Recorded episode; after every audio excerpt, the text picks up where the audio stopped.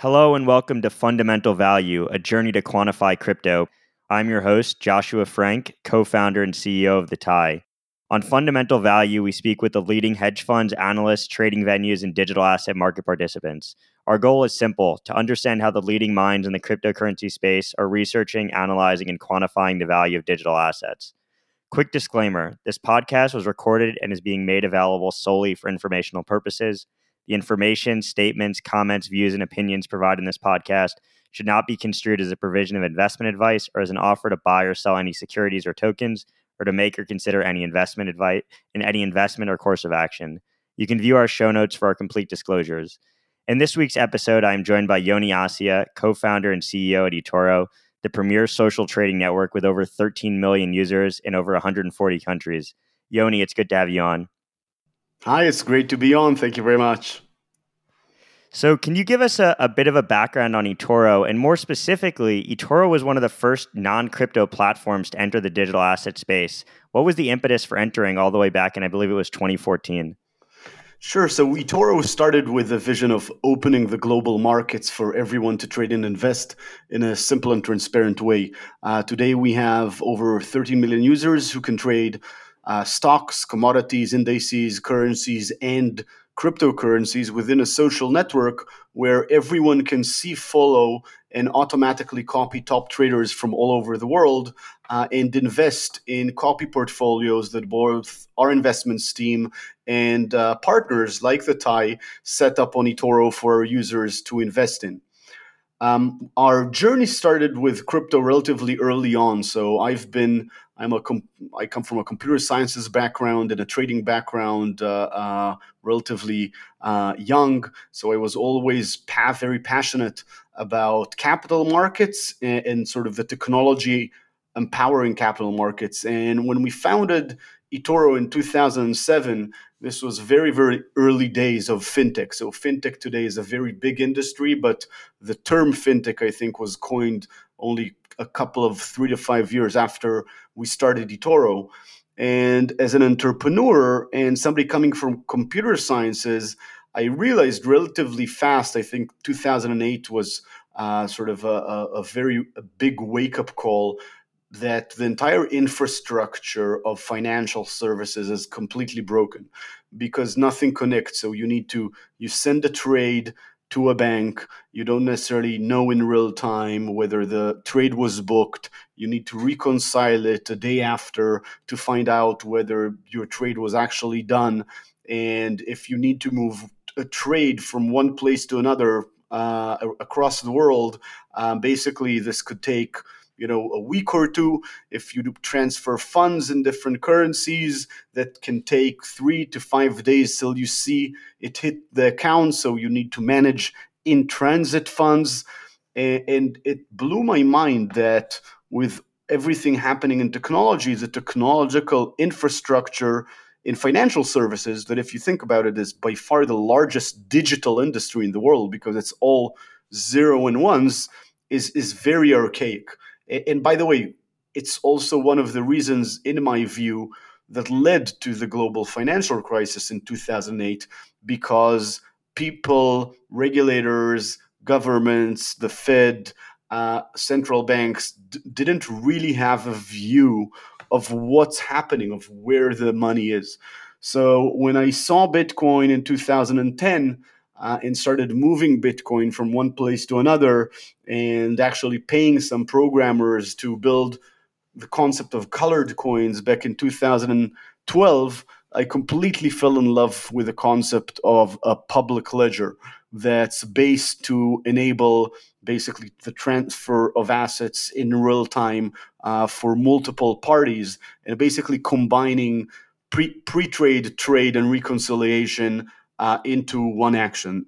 And when we looked at Bitcoin originally, other than the sort of macro view of deflationary asset limited by 21 million, obviously very relevant today when money printing machines are doing uh, uh, uh, uh or working overtime, we thought that the real benefit eventually of a blockchain is to be able to trade uh, real assets euros dollars yens gold silver oil stocks eventually Uh, and that's where we went into the technology of, of Bitcoin, of blockchain. Uh, and we actually built a decentralized exchange back in 2012 uh, and a protocol called Colored Coins uh, that was running on top of the Bitcoin network that enabled atomic swaps between tokenized assets that we build on uh, the Bitcoin network. This was very early on, probably too early, um, but that's that's sort of where we believe the industry as a whole is going. So we're very big believers in the future of tokenization of assets, and that eventually all financial assets will be tokenized and will be digitally native. Yeah, that's a you know that's really interesting answer and a, and a really good point. I think you know security tokens seem to have generated a lot of buzz and a lot of attention back in 2017 and, and, and, 2018 and before we even get into you know kind of the crux of, of the questions that i wanted to ask as it related to you know research and data and how etoro does due diligence on crypto what, what i want to know is how do you think we get to that world uh, with the tokenization of assets? I mean, to me, a lot of the problem li- lies at this point with lack of liquidity and lack of access to these markets, because some of these markets are starting to, you know, spin up. But I'd love to get your perspective as well. So I think first it takes time. So I remember uh, I, I was as passionate about the internet as I am passionate about Bitcoin and blockchain back in uh, 95, 96 to 99. So, sort of the, for me as a kid, the emergence of the internet. And, and I, I remember the days of the dot com bubble. Uh, and in the dot com bubble, everybody spoke about the future that has become today reality, which is everything is in e-commerce. Uh, we're recording podcasts and, and people are listening to them from all over the world. Uh, so, you know, today it's very easy to see that the internet has taken a significant parts in our lives. What was amazing is in 99, entrepreneurs, uh, VCs were all talking about that envisioned future. Uh, and then 2000 came along, uh, the, the bubble uh, crashed and people some people thought okay the, you know this is never going to happen. The the conclusion is these transformational technologies that need to transform entire industries simply take time. Uh, they need to create a, a significant network effect to onboard a lot of consumers and you don't necessarily know where adoption will come from. Uh, so that's why for example in etoro uh, we launched 17 different stablecoins because we think the basis of adoption is to be able to have the fiat currencies uh, and commodities on the blockchain. So, on top of that, you can s- suddenly start building things like leveraged instruments uh, over smart contracts, uh, things like uh, basically swaps uh, in smart contracts. But it's all about creating standards and having people use those standards because otherwise and i think that's a bit what's happening in the blockchain space today everybody's trying to build there are more standards than users. Uh, so everybody's trying to build the standard and there's still not significant adoption to any one specific standard whether a specific tokenized asset uh, or uh, a specific sort of way to do financial smart contracts over the blockchain. So I think eventually it's very hard to look at, at this industry, eh, the blockchain part, and think about how adoption is going to look in the next 10 years. But I think it is very easy to assume that almost any asset, financial asset, 10 years from now, or maybe 20 years from now, will basically be on a, on a public blockchain transferable 24 uh, 7 where uh, all of the people who need to transfer uh, that specific asset are a part of that blockchain or, or that network. So not to not to toot your horn too much here but etoro has been one of the the most successful platforms as it relates to bringing digital assets and, and blockchain technology to the mainstream how how are you able to to do that and how can that be replicated? Um, you know, how how big did eToro actually get in, in in late 2017, early 2018, as it related to you know things like the number or percentage of users that were interacting with crypto. I I, I believe it was quite large. Well, uh, we started in 2017 when we uh, opened about 200 uh, funded accounts every day on average.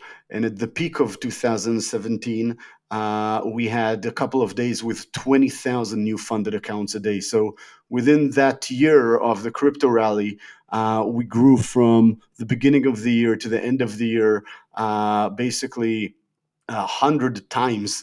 Uh, and I think that's a part of what made eToro successful in the crypto rally is we were able to withstand that level of scale within the year and sort of uh, uh, keep the business running. So this was, if you remember, in December 2017, a lot of the exchanges actually closed their gates. You couldn't actually. Yeah, I remember. Account.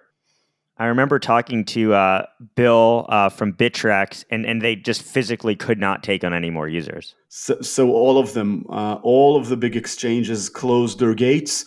We were also one of the very few fiat on ramps into crypto. Uh, so not only uh, were we uh, able to onboard clients very fast and efficient, so people can actually open an account today in eToro. You can download the app and within five minutes fund an account uh, with, with the credit card with $200 uh, and then buy either a fraction of a stock of Google or uh, Bitcoin or Ethereum. So the ability to open accounts fast, automatically, uh, the fact that we are a broker of not only crypto but of uh, stocks.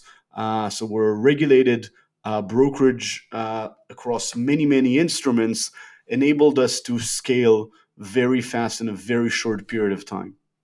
So how how has the digital asset market progressed since you you know one first built your protocol for swaps back in 2012, but also since you started offering trading and you know you mentioned you know the the dot com boom and and technology and the internet you know you know the internet rather taking so long to achieve you know mainstream adoption how did you know the you know how is the progression of the crypto market compared to what your expectations were when you first entered the space?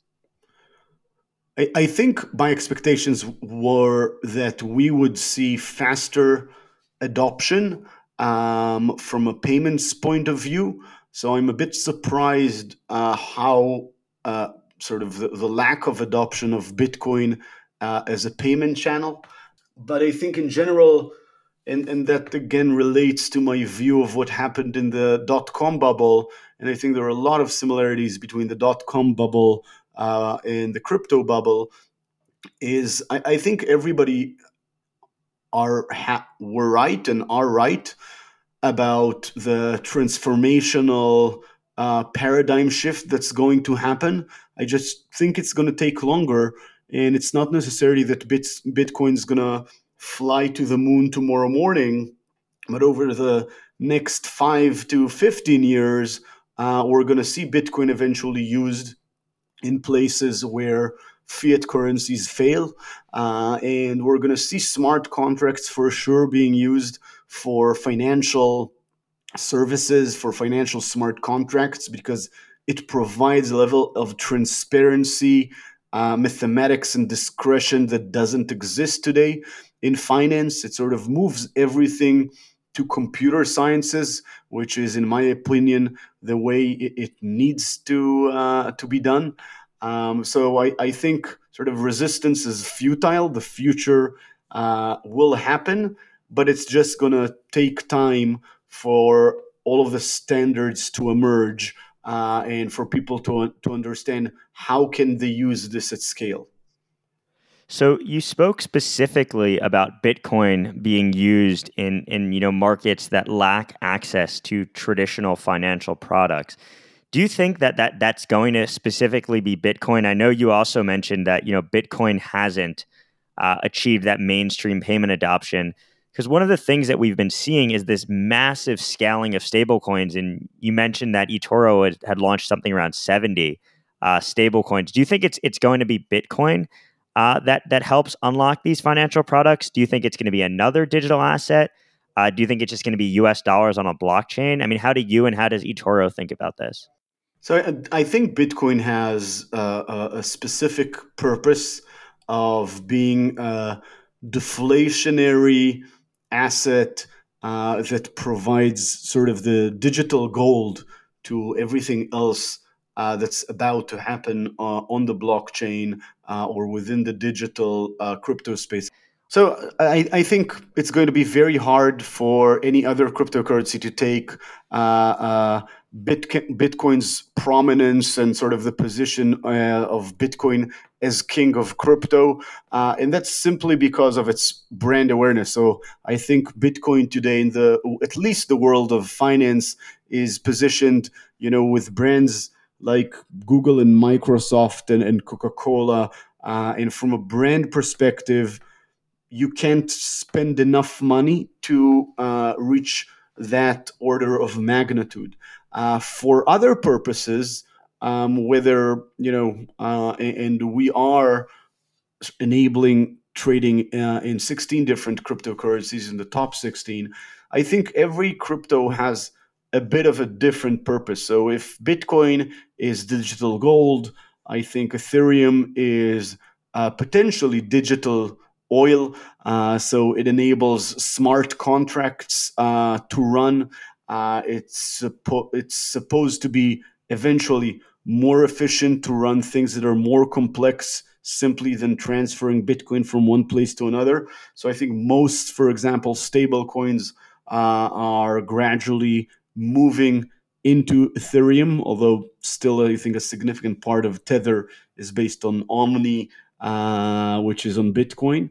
I think XRP also has a, an interesting purpose, and that is to try and connect all of the banks to uh, blockchain uh, and enable uh, all of the banks uh, to be able to transfer assets from one place, uh, from one bank to another in a very efficient way and potentially open up that network of banks uh, to either external uh, users or potential merchants uh, like eToro.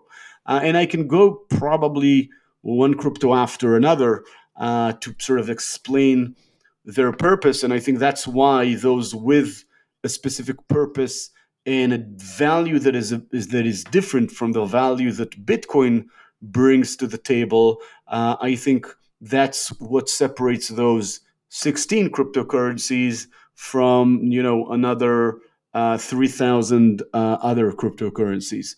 Uh, and, and we're constantly evaluating what's interesting, what's yeah so i'd i'd love to hop right into this question because i think this this leads really well is is how do you identify these projects right? You know uh, you you spoke about the purpose of all of these projects but what are you actually doing to identify them? You know what is the starting point or impetus for adding new assets to the platform? It's a lot about uh, our understanding of these new assets and us looking uh, at the different markets uh, and uh, looking at what picks up in customer demand. So we want to provide to our clients uh, assets that they're interested in. Uh, by the way, the same in, in stocks, whether it's suddenly adding the biggest IPO in history of Aramco, the largest oil company in the world, uh, a couple of months ago, or whether it's adding uh, instruments like Hong Kong stocks uh, or different stocks from different places. So we are always asking ourselves how many of our consumers are actually interested in buying that asset. So that is always the first question. And then there's a couple of uh, a sort of within that process of evaluating, uh, we're going to ask questions on are we familiar with the blockchain? Do we feel comfortable with the technology of the blockchain? Go through a security audit. Can we operate a node on the blockchain? Can we support hot, warm wallets, air gapped uh, cold storage solutions? So there's a lot of effort going into supporting uh, a new crypto from A to Z, uh, which is why we're adding them relatively, uh, you know, focusing on the big ones. And so, what what other types of due diligence do you have to do? Are you working with the teams behind these protocols at all? Uh, do you do you worry about any securities issue as it relates to specific uh, tokens, and does it matter by the country that eToro is operating uh, in? So, in most countries, we offer most of the crypto assets. Again, there's a you know a five step process of customer interest, technology overview, uh, cyber security overview, a legal overview uh, to sort of uh, try to uh, capture whether that asset is a security or a commodity or a currency uh, from our definition, which will then define where do we offer it, uh, and then uh, sort of do we understand, do we have a view, not whether this is a, is a good investment because that comes up to what is the price, but we do we understand the value uh, that that crypto brings to the table. In most cases, we are in touch uh, with the various companies uh, or foundations uh, behind the crypto assets. And we obviously are also looking at sort of traction, uh, not only from customer interest, but also uh, liquidity in other exchanges. So how do how do you go about sourcing liquidity for the platform? E- eToro is not an exchange, so how do you I- identify, you know, whether these assets have sufficient liquidity? Like, how do you define that? What markets do you go to? Are you guys also trading on exchange? Are you trading OTC? How are you actually sourcing uh, the liquidity sure, for your so customers? it's actually quite straightforward. So we have eToro X, which is our exchange. Uh, on the back end. So when the crypto rally started, we didn't have an exchange. So in essence, we're a brokerage platform. Uh, that's one of also of the great benefits of eToro is you don't need to understand how to work with a, a order book uh, and sort of you what you see is what you get from a price point of view. So you come to eToro, you open, download the app, open an account, deposit a thousand dollars with your credit card. You see the price on the screen. Let's say Bitcoin is at ten thousand uh, dollars, and you buy zero point one Bitcoin. Period. Uh, very simple process. Um, on the back end of that, we connected to about uh, a dozen different exchanges and created internally basically uh, an aggregated order book. Uh, so we would basically go into the market uh, using an, our own aggregator. Uh, and uh, during 2019, we looked at the technology that we've built of creating that aggregator and market maker. And we said, okay, let's actually build a product out of it. And that was the launch of eToro X, uh, our exchange. So you can actually see our liquidity on eToro X today. Uh, and that's what's driving the prices uh, into the eToro platform. So, how do you and and the eToro team think about asset valuation within crypto? What would you define as being the fundamentals in this industry? And I, I know you mentioned that there are you know different tokens that serve different types of utilities. Are, are, are fundamentals different depending on the, the token or the, the sector that these tokens are operating in? I, I think it comes down to like any valuation even of you know stocks or companies it comes down from understanding market dynamics um, and you know capital markets as capital markets is all supply and demand. So it's what's the story? What's the equity story of a stock in the stock markets or of a cryptocurrency right? So digital gold is an equity story of uh, bitcoin um, you know, a world computer uh, is the equity story of Ethereum. And then you ask yourself, okay, how do I measure this equity story by looking at some of the fundamentals? So if you look at a token like Ethereum, I think it's very clear that they've built basically the gas. So the usage of Ethereum requires you to spend gas. Gas is ETH. So you can actually model uh, a revenue projection out of it. So when we think of token economics and token valuation, uh, it, it's really based on what's the equity story of that specific token, and then is there a way to measure uh, the expected growth of that token story, um, and can you translate that into usage? And I'll give an example of how potentially you can uh, value uh, Ethereum. So, Ethereum in general, um, people need to consume ETH as they use the network. Uh, so, you can look at the gas spent every day as basically the revenues of the exchanges, the volume of the exchange. Um, and uh, there is the ex- equation of exchange model, which is relatively a historic uh, economic model uh, to uh, measure the value of an econo- economy. Uh, and it is M multiplied by V equals P multiplied by Q, where M is the value of the underlying transaction, V is the velocity of the currency, P is the average price per good in dollars, and Q is the number of goods bought sold using the currency.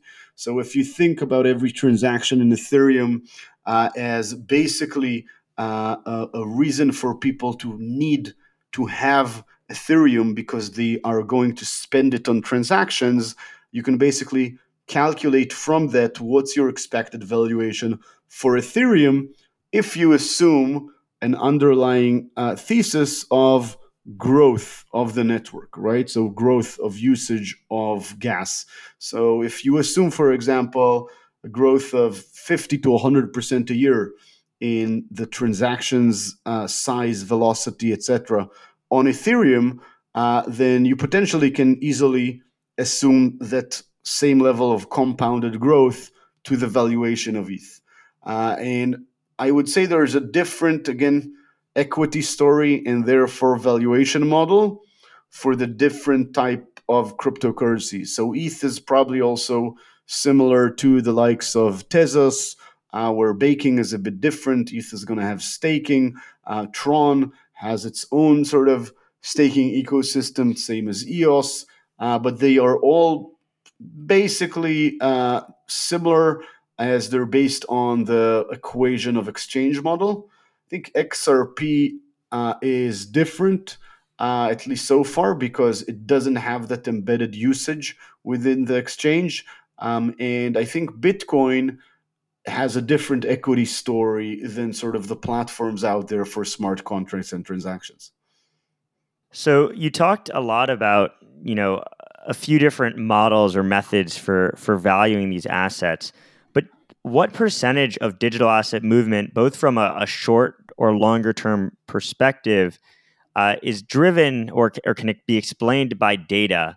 You know, what what do you think is actually driving this this market? Is it technical analysis? Is it you know macro factors? Is it on chain activity? Is it sentiment? Uh, or or do you think the the market is is beginning to price in the fair value of these assets? I think it's very hard to price fair value to for a commodity. Um, so I think eventually it's supply and demand, and supply and demand very much uh, relies on right now uh, retail's consumers' interest. So I think things like uh, what you guys are doing, looking at sentiment, uh, whether it's you know Twitter sentiment or looking at Google Trends. So what's really driving Bitcoin prices is simply Bitcoin prices going up, then more people are coming to buy crypto, then it's going up. So it's uh, very cyclical of how capital markets work, just in a very, very condensed way. So it's all about hype. It's all about uh, how many people right now are interested in coming to buy crypto. And do you see so so one of the features on eToro, and, and you're welcome to speak more on this, but is the fact that eToro is not just a trading venue, it, it really is a social network where you know users can you know view you know the trades and, and the portfolios of other users, but they can also interact uh, on feeds on the platform and can comment and share their thoughts on specific assets. Do you see more activity around digital assets than you do around equities in terms of you know the number of posts, the engagement, or is it or is it more similar now than it, than it was a few years ago? It's it's actually more similar now that uh, it was a, a, few years ago. So I think crypto really sort of uh, uh scaled eToro uh, during the crypto rally, but what we see now is actually people are as interested, or at least as interested, if not more, in equities than crypto. And I see that even uh, when I'm talking, you know, in various groups um, uh, with crypto people, I think uh, the corona epidemic have brought a lot of the crypto people to actually look at the traditional markets. If you think about what's happening right now in the market since March, um, it, it, actually has been more volatile uh, and sort of active even than crypto. Um, but crypto has a very cult uh, community around it. So people who are into crypto are usually big believers in crypto. They're here to stay, and they have a, a, a generally uh, very long term hold uh, sort of mentality, while some of them are traders and they want to actively trade. Uh, and that's something that we're definitely seeing on the social trading network is some of our customers are coming in and they don't necessarily have a position on which cryptocurrency do I want to buy? Do I want to get in and out of positions? Uh, or uh, do I just want to to hodl uh, uh for eternity? Uh, and that's the whole concept of social trading is to enable users to communicate between themselves to see what other traders are doing or other strategies are doing and to be able to either make their own informed decision about what they want to do or simply invest uh, in co- by copying others. Um, and that enables a different type of audience to be able to invest in crypto without the need to really understand sort of the internals of a market, of the valuation, of where we are on a hype cycle, um, which is a lot of the things that finance geeks like probably myself and you sort of do on a day to day basis. So, what types of patterns have you seen? You mentioned earlier that a very large percentage of your user base or your growth, you know, originated, you know, you said you went 100x, I think it was, or 1000x um, you know, as the crypto markets boomed in 2017, 2018. What I'm interested in knowing is are those users now trading equities? And are the new users on your platform that have come and, and started, you know, trading equities, are they now allocating to crypto? You know, what is the interaction between, you know, your crypto first and your equity first customers? That we see a very similar minded individuals trading crypto uh, and equities on the platform. So again, our customers are, you know, obviously we have a very wide customer base, uh, but a lot of them are 25 to 45 tech enabled, affluent slash mass affluent individuals, maybe in their early stages of learning about the markets and accumulating wealth. Um, and we definitely see that there is a very high uh, sort of cross reference of people coming into buying things like Tesla stock or Apple stocks or technology stocks uh, and their uh, potential usage after of cryptocurrencies. So I would say very high correlation between our users that are trading crypt- crypto to the users who are uh, trading uh, tech stocks. That's interesting. And and those users, I mean, and you may not have this data, right? It's pretty specific, but one thing that that I've always wondered is does a user typically enter with Bitcoin first, or are the users on eToro's platform entering by copying other traders that are allocating or copying other portfolios that are allocating to crypto? Are they just entering first with Bitcoin? Uh, and then, you know, is there, you know, are, are a number of those users then going, you know, kind of down the rabbit hole into altcoins, or does it, does it, you know, really depend? So again, the platform is, very wide. So uh, there's uh, something like 25% of users who come in first to copy. Uh, there's about 40% of users who actually come first to trade stocks, and about 15 to 25%, depending on sort of volatility and hype cycle, coming to trade crypto. So a very diverse audience. Um, and in crypto is actually quite diverse. So they're not they're not all Bitcoiners. We have seen specific times in the past where actually XRP was the leading uh, crypto on eToro. Sometimes the Ethereum was the leading crypto on eToro. I think recently we saw a surge in activity around Cardano uh, as they're preparing uh, for uh, the August mainnet launch. I think recently we've seen the sort of the coin pick up quite significantly. So it's a very di- diverse audience uh, rather than sort of the you know maximalist uh, view of Bitcoin only. And so eToro has users in a, over 140 different countries. Do you find any interesting patterns or any interesting insights between how users in different countries are, are trading different asset classes or holding different asset classes? You know, for example, you know, is there a propensity you know in Asia to hold you know crypto over equities as you know an example? Or or does it seem like it's pretty consistent across you know different you know geographic regions? It definitely varies between geographics um, I think you know we'll be happy to maybe share some more detailed information uh, to create some infographic but we, we look at the data a lot uh, and it varies a lot between the different countries you know, some countries we see significantly more people using the copy function. Uh, I remember recently looking at data showing our Italian customer base are very, very fond of copying rather than trading on their own. Um, and we see uh, some places which are very, very active uh, on their own on one asset class, but completely want to copy when it comes to another asset class.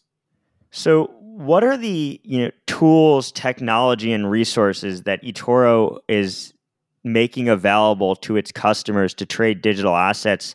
Uh, you know now, and how did that differ from when you first started? And, and what does the future look like for eToro as it relates to uh, you know helping users you know gain access to and exposure to this asset class, and, and maybe how does security tokens play into that in the future as well? Sure. So, first of all, uh, we provide today both uh, a very simple, easy access to both buy uh, crypto directly on the platform uh, with a credit card. Uh, then you're able to transfer those assets also to a wallet. So, we expanded our offering not only for uh, basically enabling trading in crypto and fiat on ramp into crypto, but also to be able to use the wallet uh, which is a multi-signature on uh, on the blockchain, multi-blockchain wallet, which enables you to basically send and receive crypto assets um, using sort of the the core technology of the blockchain service. Uh, we have uh, also established eToro so we basically took our backend, uh, our the way we trade in the markets, and said, okay, if professional users or institutions want to trade on our backend on the same liquidity where we go out to the market, then let's uh, basically organize that and, and set the set that up. Uh, so again, both the wallet, the exchange, and eToro all share the same credentials. So logging in with the same username password, uh, but each of a different type of audience.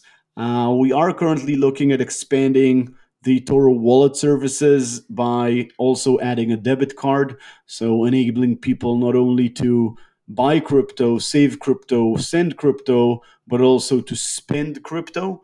Um, I think that's a, a, great way uh, to promote adoption. Um, and in a more longer term view, we have our blockchain labs team in Copenhagen, which have built the issuance platform on eToro where we issued the 17 stablecoins and listed them on uh, eToro X, there we're exploring a lot of uh, how can we use smart contracts in order to create cool stuff that we think people will use in the internet. Uh, whether it's you know completely decentralized leverage offering, uh, margin, swaps. Uh, so, how can we use that technology uh, to bring traction to uh, blockchains and smart contracts? So the the craziness of this world, you know, seems to have, and you you spoke to this earlier, have driven a, a lot of new retail enthusiasm towards equities. I, I think I saw data from Robinhood or, or from somewhere else just showing the number of shareholders uh, in in stocks, you know, growing exponentially. Um, have you continued to see that pattern as the you know, I guess the, the, the world has continued to unravel, or was that you know mostly in the beginning of March? And and I, I kind of want to correlate that to the Bitcoin halving. And did you see equal enthusiasm there that you did towards you know individual and retail investors moving towards equities? We definitely are seeing a retail rally. So I think more and more consumers uh, that are uh, potentially still in quarantined um, or isolated, um, they are all looking at the markets. The markets have driven up 40% since it's bottomed. Uh, the, the biggest rally or the fastest rally uh, uh, in S&P and, and, NASDAQ history. So I think people are excited about that. People are making money um, when the markets are going up. Um, I think, you know, that this is so we're still very much seeing elevated client activity versus six months ago.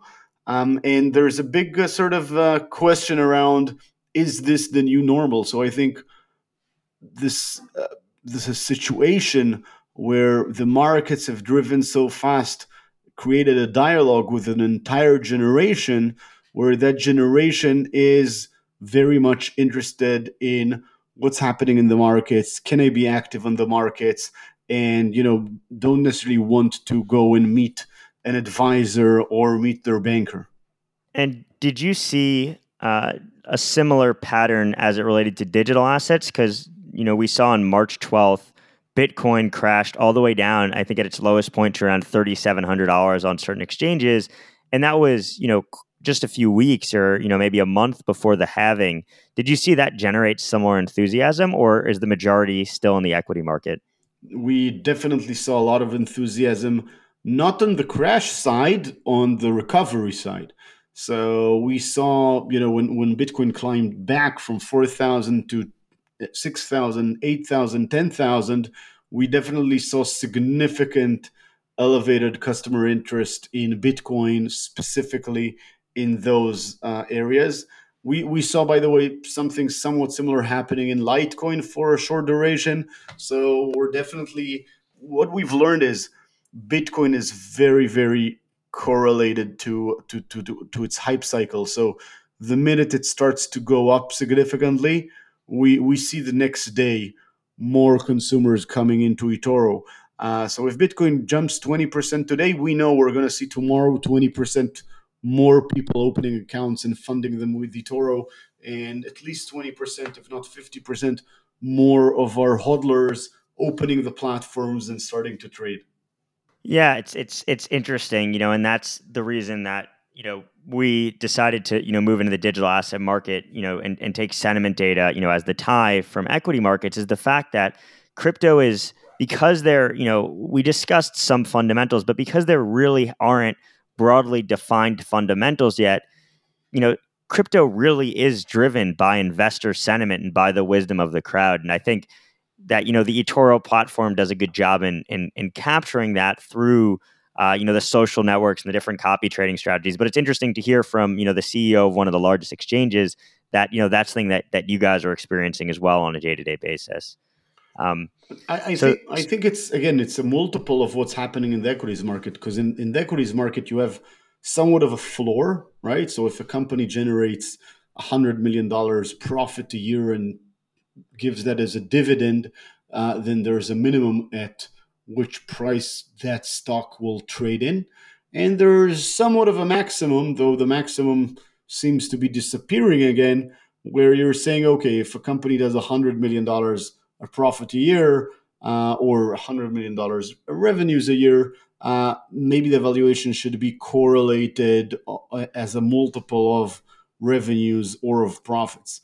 With crypto, it's purely speculative. So there isn't necessarily a fair value approach to crypto. It's really about hype. It's really about is someone else going to be willing to pay more for the Bitcoin that I've bought at X? Um, I'll, I'll, quote Warren Buffett. Um, so when we had dinner together uh, and we started talking about crypto, uh, he like very blatantly said, "Listen, I'm not interested in crypto. Crypto doesn't do anything. It doesn't employ people. It doesn't pay salaries. It doesn't grow. It's basically like gold." And if you compare me buying all the gold in the world and filling uh, it a football stadium, and then you compare me taking those nine trillion dollars and buying Apple and Google and Facebook and Amazon, right? Because that's the entire gold in the world. And he said in 10 years, these companies generated jobs, products, um, dividends, profits, uh, etc., added a lot of value to the world. And the football stadium filled with gold is still football stadium filled with gold. So his view is it's you know it's very similar uh, to a commodity, um, and and I think that's a fair view at least of Bitcoin, which means it's very much based on sentiment and hype cycles. What is going to be the value of Bitcoin? Yeah, I, I, I, I totally agree with you. And I think, you know, Warren Buffett is doing a favor to Bitcoin by comparing it to gold, and I think it's you know only a positive that that narrative is starting to to really take a foothold. What I want to get into though is is your acquisition of of Delta. Um, so can you tell us a little bit more about you know what Delta is, why you acquired uh, the platform, and then how you see M and A activity shaping up within the digital asset sector over the next few years? Sure. So, so, Delta is one of the leading portfolio trackers uh, in the crypto space, where you can track uh, your crypto assets across multiple exchanges and multiple wallets and create a consolidated view of all of your holdings. Uh, a great team, extremely product oriented team, uh, a great product. So, I've been a user of their product for a while. Um, and we thought it would be great to uh, take the Delta team and expand it eventually into the entire world of investing. So, our, our, combined vision eventually is to be able to track all of your investment assets uh, in all of your banks and brokers uh, uh, into a simple app that can con- give you a consolidated view of all of your investments and we've met together with a team. We this was relatively sort of crypto winterish, uh, so uh, I think they realized they wanted to expand beyond crypto, and I think we're positioned very well, uh, sort of between the sort of new world of crypto and the traditional world of money management, investments, uh, and equities.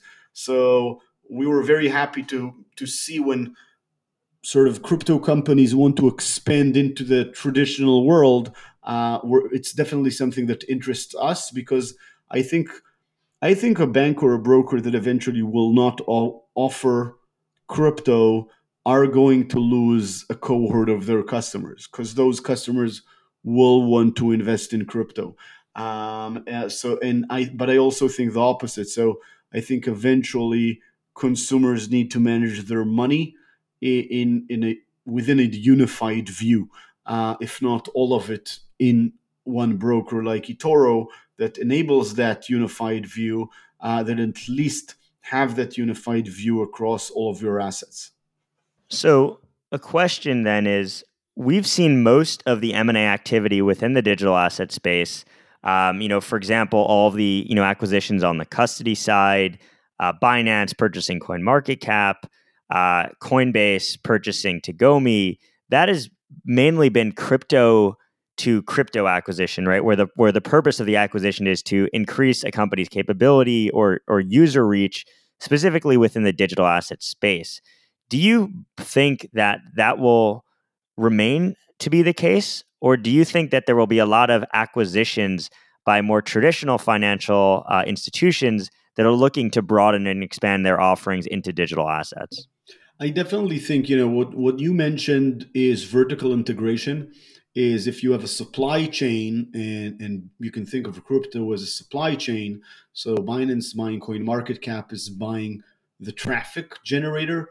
Uh, Coinbase uh, buying Tagomi uh, is buying the infrastructure of trading uh, or tools.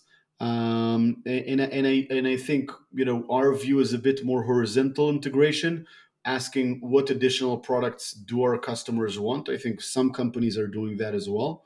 I think we will eventually see more traditional companies buying crypto companies, but it's it's going to take a while. So right now, the majority, because if to get crypto, you need to be somewhat of a crypto personality. Yeah, I, I think that's totally fair. So, do you see eToro being a you know uh, a more active participant on the acquisition front? And are there certain types of platforms and products that interest you? And that doesn't necessarily need to be a crypto specific company. That can be, you know, more broadly as you talk about, you know, wanting to to to bring forth more horizontal integration to the company. We have a very sort of long term vision for eToro. We want to build uh, the largest digital investment platform in the world, uh, which is global and provides access to all global markets. Uh, our view of crypto is that it, of blockchain uh, is that it is a, a, paradigm shift in technology, um, and that this technology paradigm shift will eventually enable us to add more assets into the eToro platform, whether it's security tokens, or whether it's tokenized assets, or tokenized art, or tokenized NBA players. So we, we truly buy that long term vision uh, of uh, sort of blockchain capability to unlock liquidity and price formation. Uh, and, and we'll always be happy to look at companies in this space, uh, especially those who sort of started to find a product market fit and there could be good synergies between their customer base and our customer base. So final two questions. The first is what worries you most about crypto? What are the biggest risks for the digital asset space? And then what has you most excited? I think the biggest risk is, is regulation uh, by far. Um, I think um, I don't think Bitcoin can be killed, um, but I do think a lot of the altcoins could be killed. Uh, we just saw Telegram basically being killed by the SEC. Um, so, and, and the SEC can kill some cryptos and, and some not, uh, but the Fed and uh, uh, you know the Treasury Department of the U.S. can potentially uh, create a real dent into the crypto ecosystem if they don't accept it, and some other central banks as well. So I think that that it's my biggest concern uh, would be what happens uh, if uh, you know suddenly the Fed wants to block crypto or Bitcoin in the U.S. How does that look? And I hope that doesn't happen. Um, the thing that excites me most uh, is actually it's it's how to do traditional financial contracts uh, and replace them with smart contracts. So I'm a very big believer uh, in sort of capturing all of the smartness that's happening in the world of finance uh, into specifically smart contracts and code. So, so finally, uh, my last question is is something that we just ask everyone, and then a little addition for you. But but what is the weirdest or most interesting thing that you had to do while in quarantine? And and and finally, uh, this is a question directly from Cointelegraph: is why Alec Baldwin? Uh, you know, what was the decision there? So I'll start with Alec Baldwin. So I'm I'm a fan of Alec Baldwin. I think he's uh, you know super funny, but also sometimes super serious. Um, I've been a a fan when I grew up, so it's something that I think our audience, 25 to 45, are uh, very much familiar with his face. Um, we saw him in, in movies and, and different uh, shows. Um, and I think for me, he gives the feeling of, of trust and credibility. Uh, and that's what we wanted to uh, to do with uh, the commercial uh, is saying, uh, "Hey, you know we're a big company that obviously says that um, and, and, you know we're being represented by someone who is both serious but also fun uh, which is you know very much our brand is about bringing people to enjoy uh, how they are dealing with their finance, with their investments, uh, and trading. Uh, regarding the weirdest thing that I have done in quarantine, um, it's probably some Zoom. I'm trying to. It's our Zoom parties. So when when quarantine started, uh, we started doing Zoom parties. So I brought a DJ and uh, I invited everybody from eToro and everybody on my Facebook uh, to do a Zoom party. And I think at peak there were like 500 people on Zoom actually dancing and jumping and drinking and having fun. Uh, so that was fun. It lasted, I think, uh, three or four Zoom parties uh, until uh, uh, people got a bit tired. And I'm actually very happy to say that, at least here in Israel, things are getting back to normal. Stores are open, bars are open, restaurants are open, the beaches are open, the parks are open, people are going out. Tel Aviv is very vivid and live right now, and I very much hope for everyone all around the world um, in different places that maybe are still with a high level of either quarantine or isolation. I hope that everybody comes, uh, you know, out of this safely um, and get back to the new normal as fast as possible. All right. Well, well, thank you so much uh, for joining us, Yoni. It was a pleasure, and uh, really appreciated having you on. Thank you very much, Joshua. It was great conversation.